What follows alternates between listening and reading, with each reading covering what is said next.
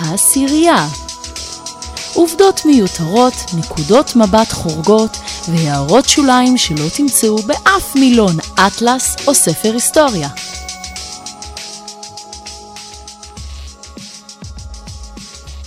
שלום וברוכים הבאים לעשרת הגדולים. אני מורדי חנני, ובפרק של היום אני עומד לדבר על עשרת סיפורי הגבולות המוזרים ביותר ברחבי הגלובוס. כן, אני מודע לכך שמדובר בפודקאסט, דבר שמן הסתם מצריך רק אוזניים. אבל כאשר אנחנו מדברים על גבולות, אנחנו מדברים על דברים שהם פיזיים, אפשר לראות אותם על המפה, אפשר לשרטט אותם, ועדיף להציג אותם בוולוג ביוטיוב, או בצורה של באז-פיד, עם כל מיני תמונות וגלריות ושרטוטים מגניבים.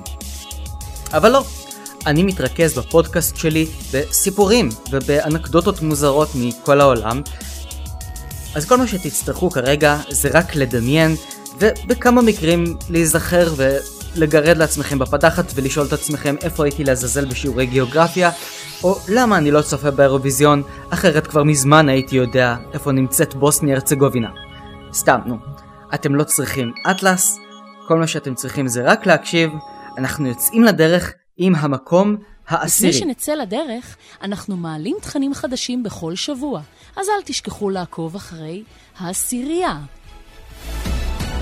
מקום עשירי במקום העשירי יש לנו את סאוטה ומליה. שתי טריטוריות ספרדיות, שתי ערים ספרדיות, שנמצאות במרוקו. למעשה, במרוקו, במקביל לפרוטקטורט הצרפתי, התקיים גם מעין שטח חסות בצפון המדינה, שנשלט על ידי ספרד. הספרדים עזבו בשנת 1956 והשאירו שתי ערים בשלטון ספרדי, סאוטה ומליה. העניין עם שתי הערים האלו זה שהן הפכו להיות יעד נחשק מאוד למהגרים שניסו להגיע לאדמת אירופה. הם לא היו חייבים לחצות את הים התיכון כדי להגיע לקרקע בטוחה, הם רק היו צריכים לעבור את הגבול. וכך קורה ש-80 אלף איש שגרים בסאוטה ועוד 80 אלף איש שגרים במליה למעשה חיים בשטח שיותר שמור מכלא האלקטרז, גדרות, שומרים, כלבים, מצלמות. הכל בהשקעה של 30 מיליון אירו שהשקיעו באיחוד האירופי כדי להבטיח שהמהגרים שמנסים להגיע לאדמת אירופה יעצרו מחוץ לגדרות וינסו את מזלם במקום אחר, מרקש, רבת, מרה. מרוקו, דרך אגב, לא בדיוק שמחה עם העניין הזה שיש להן שתי ערים ששייכות למדינה אחרת על אדמתה, ככה שהם לא מאוד משתפים פעולה עם הניסיונות של האיחוד האירופאי לשמור את עצמם. אז ספרד בתוך מרוקו היה המקום העשירי שלנו. מקום תשיעי במקום התשיעי אנחנו עם קלינינגרד, מובלעת של רוסיה שנמצאת בין ליטא לפולין. שתי מדינות שחברות באיחוד האירופי, וספציפית ליטא נמצאת ממש ממזרח לקלינינגרד. איך זה קורה? בשנת 1945 הכוחות של הצבא האדום הגיעו לעיר בשם קניקסברג, היום קלינינגרד, הם הגלו את כל האוכלוסייה הגרמנית שחייתה שמה, כחצי מיליון איש, לתוך שטח הכיבוש הסובייטי בתוך גרמניה. במקומם, בשנת 1949, הובאו כ-600 אלף נפש, כולם רוסים, מתיישבים חדשים שהפכו את קניקסברג הגרמנית לקלינינגרד הרוסית. היום, אחרי נפילת מסך הברזל והעצמאות של ליטא, נוצר מצב לפיו המעבר בין קלינינגרד לבין שאר רוסיה צריך לעבור דרך ליטא. העניין הוא שהליטאים אוהבים את הרוסים כמו שחתולים אוהבים אמבטיות. רוסיה שלחה לא רק לקלינינגרד מתיישבים חדשים, הם שלחו גם לליטא עצמה. היום שליש מהאוכלוסייה בליטא הם רוסים, והם לא משתלבים במדינה, והליטאים בעצמם לא ממש מחבבים את האוכלוסייה הרוסית. ישנן אגרות גבוהות וויזות שצריך למלא אם אתם במקרה אזרחי קלינינגרד שרוצים להגיע לשאר רוסיה, או אזרחי רוסיה שרוצים לבקר בקלינינגרד. העניין אפילו עוד יותר מסובך, מכיוון שפוטין הודיע לפני כמה שנים שהוא מתכוון להציב סוללה של נשק גרעיני בתוך קלינינגרד, מה שאומר שהם יהיו מאוד קרובים לשאר אירופה. לרוסים בעצמם יש מעין יחסי אהבה-שנאה עם קלינינגרד. מצד אחד הם מאוד מתגאים בה, אפשר לראות איך במונדיאל האחרון הם אירחו שני משחקים בקלינינגרד עצמה. העניין הוא שהרוסים לא ממש מחשיבים את קלינינגרד בתור חלק אינטגרלי מרוסיה, או כפי שאני ראיתי בשדה התעופה של מוסקבה פעמיים, בהפרש של כמה שנים, על צג הטיסות היוצאות אפשר לראות את מינסק, בירת בלארוס, מדינה שגובלת ברוסיה, אבל לפי הצג בשדה התעופה, היא נחשבת בתור טיסות פנים, בעוד קלינינגרד, החלק שנמצא אומנם כחלק מרוסיה אבל מחוץ לרוסיה, והם בתור טיסות חוץ. פוטין, תפסתי אותך, אתה לא אוהב את קלינינגרד כמו שאתה אומר. ואנחנו נעבור לדרום אמריקה במקום השמיני. מקום שמיני מקום שמיני, דרום אמריקה. עכשיו יכול להיות שמי מבין המאזינים שלי בטח יקפוץ ויגיד היי, אתה בטח מדבר על משולש הגבולות בין ברזיל, פרגוואי וארגנטינה במפלי האיגווסו שזה ממש גבול טבעי שמפריד בין שלושת המדינות. אני הייתי שם ביום שבו עברתי כל גבול קמתי בבוקר בברזיל, הלכתי לאכול ארוחת צהריים בפרגוואי, חזרתי לברזיל, לקחתי את הדברים שלי, אספתי אותם, נסעתי לארגנטינה, כמעט שכחתי משהו במלון ונסעתי שוב לברזיל ושוב לארגנטינה חזרה, זה לא משנה בכלל עכשיו, אבל זה גם לא המקום השביעי שלנו, כי גבול טבעי זה דבר נחמד, יש אותו בהימאליה בין נפאל לבין סין, פחות מענייננו, אני מדבר על הגבול המעצבן, הגבול שבמזל רב אני לא עברתי בו, הגבול בין ארגנטינה לצ'ילה. דרום ארגנטינה ודרום צ'ילה, מה שנקרא טרה דל פואגו, ארץ האש, מקום מאוד יפה, יש בו המון נופים, ויש שם גם הרבה מאוד מעברי גבול. מסתבר שאם אתם טיילים שרוצים להגיע מאוסוויה שבדרום ארגנטינה לבין הקרחון המתנפץ שנמצא בדרום צ'ילה, אתם תצטרכו לקחת אוטובוס ולעצור לפחות 6-7-8 פעמים בדרך, תלוי מאיפה הנהג נוסע. ובכל פעם יעצרו אתכם, יבדקו לכם את המזוודות, יחתימו לכם את הדרכון, ואתם תתעכבו ותתעצבנו וככל הנראה גם תאבדו את ארוחת הצהריים שלכם, שקניתם באיזשהו קיוסק בדרך בארגנטינה, ועכשיו בצ'ילה אסור לכם להכניס אותו, אז אתם קונים משהו לנשנש בצ'ילה, ואחרי שעתיים שוב פעם עוצרים בארגנטינה, ולא סיימתם לאכול ושוב אתם צריכים לזרוק את האוכל ושוב פעם צריך לעמוד בתור, להחתים את הדרכון, ולהמשיך למעבר הגבול הבא. נכון, יש עוד מקומות בעולם שבהם מעבר בין גבולות הוא נראה כמו קו מקווקו, אבל זה המקום היחידי, לפחות ממה שאני מכיר, שהוא תיירותי מאוד, וכל כך הרבה תיירים צריכים לעבור את כל המסכת הזו. ואנחנו נעבור מדרום אמריקה לדרום מזרח אסיה, למלזיה. לפני שנחשוף את המקום השביעי, אנחנו גם בטוויטר. עושה רוח. מקום שביעי. דמיינו את תל אביב, דמיינו את רומא, עכשיו תדמיינו ששנינו שייכים לאותה מדינה. ולא, אין לנו את כל הטורקיה, בולגריה, בלקן בדרך, אלא פשוט שתי נקודות שרירותיות על המפה שאיכשהו מחוברות ביחד. מלזיה מורכבת משני חלקים. צד אחד גובל בתאילנד, מה שנקרא מלזיה האסייתית, וצד שני הוא על אי בשם ברונאו, ועל האי הזה אפשר למצוא גם את אינדונזיה וגם את ברוני. כן, זה המקום היחידי בעולם בערך שיש שם שלוש ישויות מדיניות בתוך אי אחד חוץ מקפריסין, השכנה שלנו, שיש לה את הצד הטורקי, הצד היווני ושתי טריטוריות בריטיות, סגור סוגריים. העניין עם מלזיה זה שיש כמעט נתק מוחלט בין שני החלקים של אותה מדינה. צד אחד, הצד של האי, רק 20% מהתושבים חיים שם, רובם מכל מיני אוכלוסיות שבטיות. הצד המערבי, מה שנקרא חצי האי של מלזיה, זה המקום המתועש, 80% מהאוכלוסייה חיה בו, ועיר הבירה קואלה לומפור גם כן נמצאת בו. אז זה אמנם לא סיפור על גבול מוזר, אבל זה כן סיפור על מדינה מאוד מוזרה. בין שני החלקים האלו יש מעט מאוד טיסות ישירות, רוב האנשים שרוצים לעבור בין הצד המערבי לצד המזרחי של מלזיה צריכים לצאת מהמדינה ולעבור דרך אינדונזיה, אין מעבורות ישירות בין שני החלקים של המדינה, והכי גרוע, אין כניסה לישראלים. וזה אפילו לא החלק העצוב, כי חברת אייר מלזיה היא חברת התעופה הזולה ביותר בדרום מזרח אסיה, ככה שאם אתם רוצים להגיע בזיל הזול מבנקוק לסידני, כנראה שתצטרכו לשלם יותר, או פשוט לוותר ולנסוע למקום כמו צרפת, הולנד, או המקום שבו שתי המדינות האלו נפגשות. מקום שישי. יש הרבה מקומות בעולם בהן שתי מדינות שלא אמורות להיפגש נפגשות. זה קורה כמו למשל באנטארקטיקה, שם יש גבול בין אוסטרליה לבין צרפת.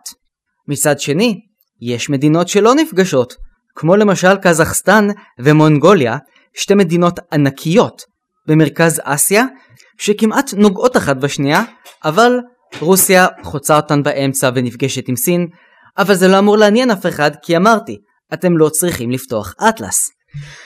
אז כל מה שקשור לאיזוטריה אנחנו נשאיר את זה לפרק אחר, אבל כן נתעכב על המקום השישי, על הגבול בין צרפת להולנד. תחשבו רגע אה, על האירוויזיון האחרון שכנראה לא ראיתם, או על המפה האחרונה של אה, חברת הנופשונים הקרובה לביתכם, בין צרפת להולנד אין גבול. יש בלגיה שלמה באמצע, יש גרמניה, יש לוקסנבורג, אבל אין שום קשר בין צרפת לבין הולנד, למרות שביחד יש לכם נופשון משפחתי שאתם תצטרכו לעבור בו בדרך, כנראה בבלגיה, שלא מעניין את אף אחד. אז מה הקשר בין צרפת להולנד ולמה הן נפגשות? אז זהו, זה הקאץ'. הן לא נפגשות באירופה, אבל הן כן נפגשות באי סן מרטין, שחציו צרפתי, חציו הולנדי. יש שם בתי קזינו, יש שם מסעדות, יש שם קניונים, משלמים שם באירו, מדברים שם צרפתית והולנדית. כמובן שהאי הזה מחולק בין החלק הצרפתי עם 30 אלף איש, החלק ההולנדי עם 40 אלף איש, ולכאורה התושבים הילידים של המקום למדו מהצרפתים ומההולנדים האירופאים כל כך הרבה. הם משלמים באירו, כמו באירופה. יש להם בתי קזינו, קניונים, חיי לילה ואפילו חופים, כמו באירופה. הם מפקיעים מחירים עבור התיירים, ממש כמו באירופה, ותושבי האי, 70 אלף בסך הכל, למדו מהאירופאים את הדבר החשוב ביותר, ועכשיו הם רוצים לצאת לעצמאות. עם כמה שזה נשמע מטופש מהצד, סן מרינו, מדינה באירופה, שגובלת עם איטליה, יש בה 30 אלף איש, והם משתתפים באירוויזיון.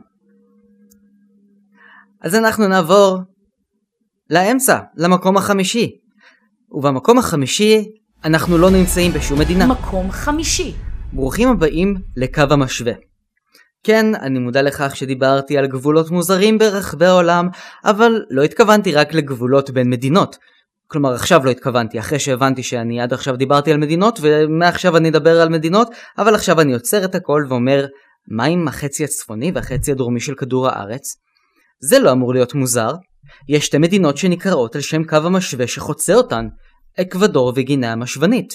בספר 35 במאי, דני רוכב אל הים הדרומי, מופיע האיש שרוחץ את קו המשווה, ואצל נחום גוטמן בארץ לא בן גול ומלך זולו, שני לוויתנים מחזיקים עם השיניים שלהם את קו המשווה. מה שמוביל אותי לשאלה מה אני רוצה לעזאזל מקו המשווה. אז זהו, שאני הייתי שם, במוזיאון הלאומי של קו המשווה של אקוודור, שם אתם תוכלו להחתים את הדרכון שלכם ולהגיד אני הייתי על קו המשווה. אתם יכולים להצטלם עם קו המשווה, יש שם בנות יפות שרוקדות ריקודים כל היום מסביב לקו המשווה. רק עניין אחד פשוט, קו המשווה לא עובר שם. מתברר שקו המשווה בכלל נמצא כמה עשרות מטרים צפונית משם, אבל המוזיאון כבר קיים, וכבר מגיעים תיירים, אז למה להרוס סיפור טוב עם עובדות? הפרויקט הלאומי של אקוודור הוא כולו fake news אחד גדול, ואם באמת תרצו לעבור בין החלק הצפוני של כדור הארץ לחלק הדרומי של כדור הארץ, אתם תצטרכו להגיע למוזיאון מאוד קטן, ששם אתם תוכלו לבצע ניסויים פיזיים ממש על קו המשווה, ולראות שהקו הזה הוא לא סתם קו דמיוני. אפשר לאזן ביצה על מסמר כשאתם עומדים על קו המשווה. אם אתם לוקחים כיור עם מים, בחלק הצפוני של קו המשווה הוא יסתובב לכיוון אחד, אם אתם תעברו את הגבול של קו המשווה מרחק פסיעה אחת, המים יסתובבו לצד השני, ואם אתם תעמדו ממש על קו המשווה, המים יזרמו בבת אחת ולא יסתובבו בכלל. אז במקום החמישי, מבחינת הגבולות המוזרים ביותר בעולם, העולם כולו מורכב מגבולות דמיוניים. אבל יש קו אחד, גבול אחד, שהוא ממש פיזי, קו שרק חכמים יודעים איפה הוא נמצא. ואנחנו נמשיך למקום הרביעי. מקום רביעי. במקום הרביעי יש לנו תצלום שיקוף ריאות של חולה שחפת. אה, לא, רגע, זה הגבול בין בנגלדש לבין הודו.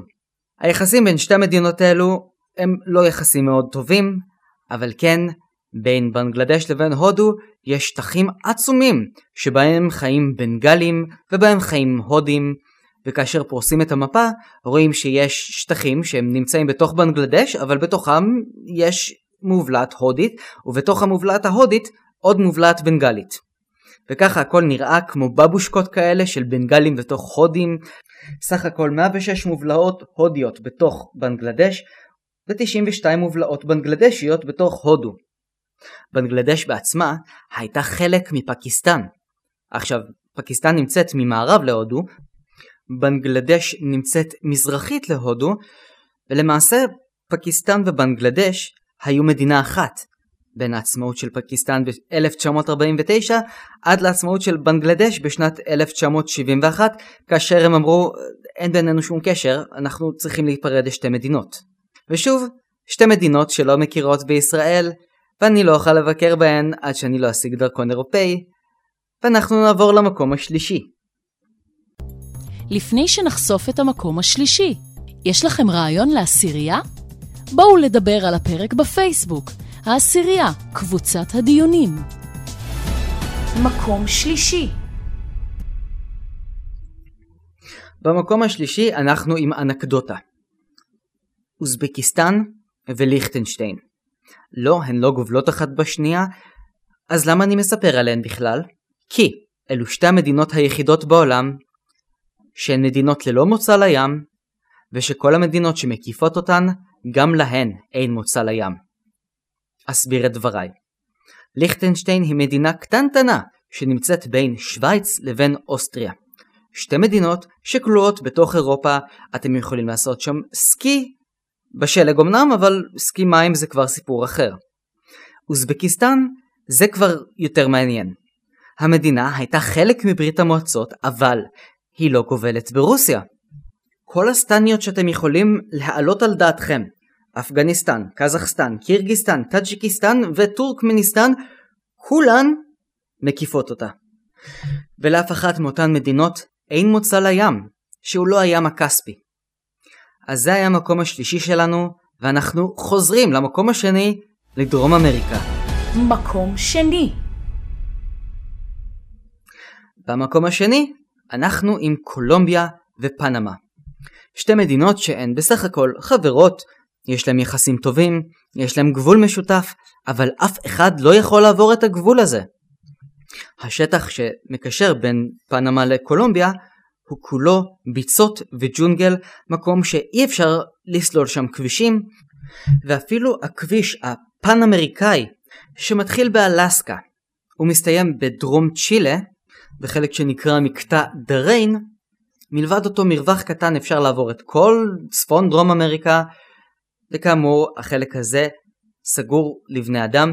אם אתם בכל זאת תהיו משוגעים מספיק כדי לעבור בתוך הג'ונגלים, אתם כנראה לא תיפגעו מהיתושים, מהביצות, מהחיות הטורפות.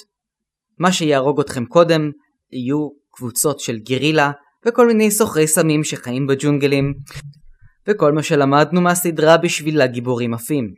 לפני שנחשוף את המקום הראשון, רוצים להכיר את המנחה?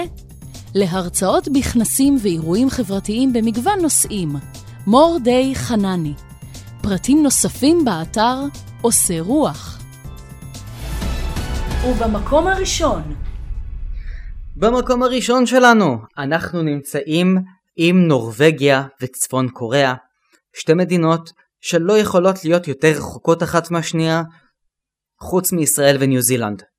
אבל בין נורבגיה לבין צפון קוריאה מסתבר שמפרידה מדינה אחת, רוסיה. עכשיו, אני יודע, אני ביקשתי מכם לא להביא אטלס, ובכל זאת אם יצא לכם להיכנס לתוך גוגל מפס אז אתם תוכלו להבין יותר טוב את מה שאני אומר כי כשאני נתקלתי בזה נפלה לי הלסת ואמרתי יואו זאת העובדה הלא חשובה הכי מעניינת שנתקלתי בה בקשר לגיאוגרפיה. מה העניין? סקנדינביה, אזור שנמצא בצפון אירופה. אפשר להסתכל במפה ולראות ממש בבירור, יש את נורבגיה, מזרחית לשוודיה, מזרחית לפינלנד, מזרחית לרוסיה. עכשיו יש המון רוסיה.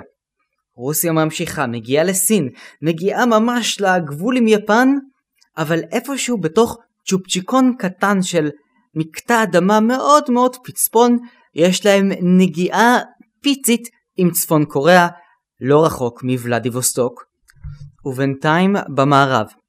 מתברר שנורבגיה לא סתם ממשיכה צפונה, היא ממשיכה ומסתעפת באיזשהו פס קטן קטן מעל שוודיה, מעל פינלנד, ונוגעת בעוד צ'ופצ'יקון קטן ברוסיה.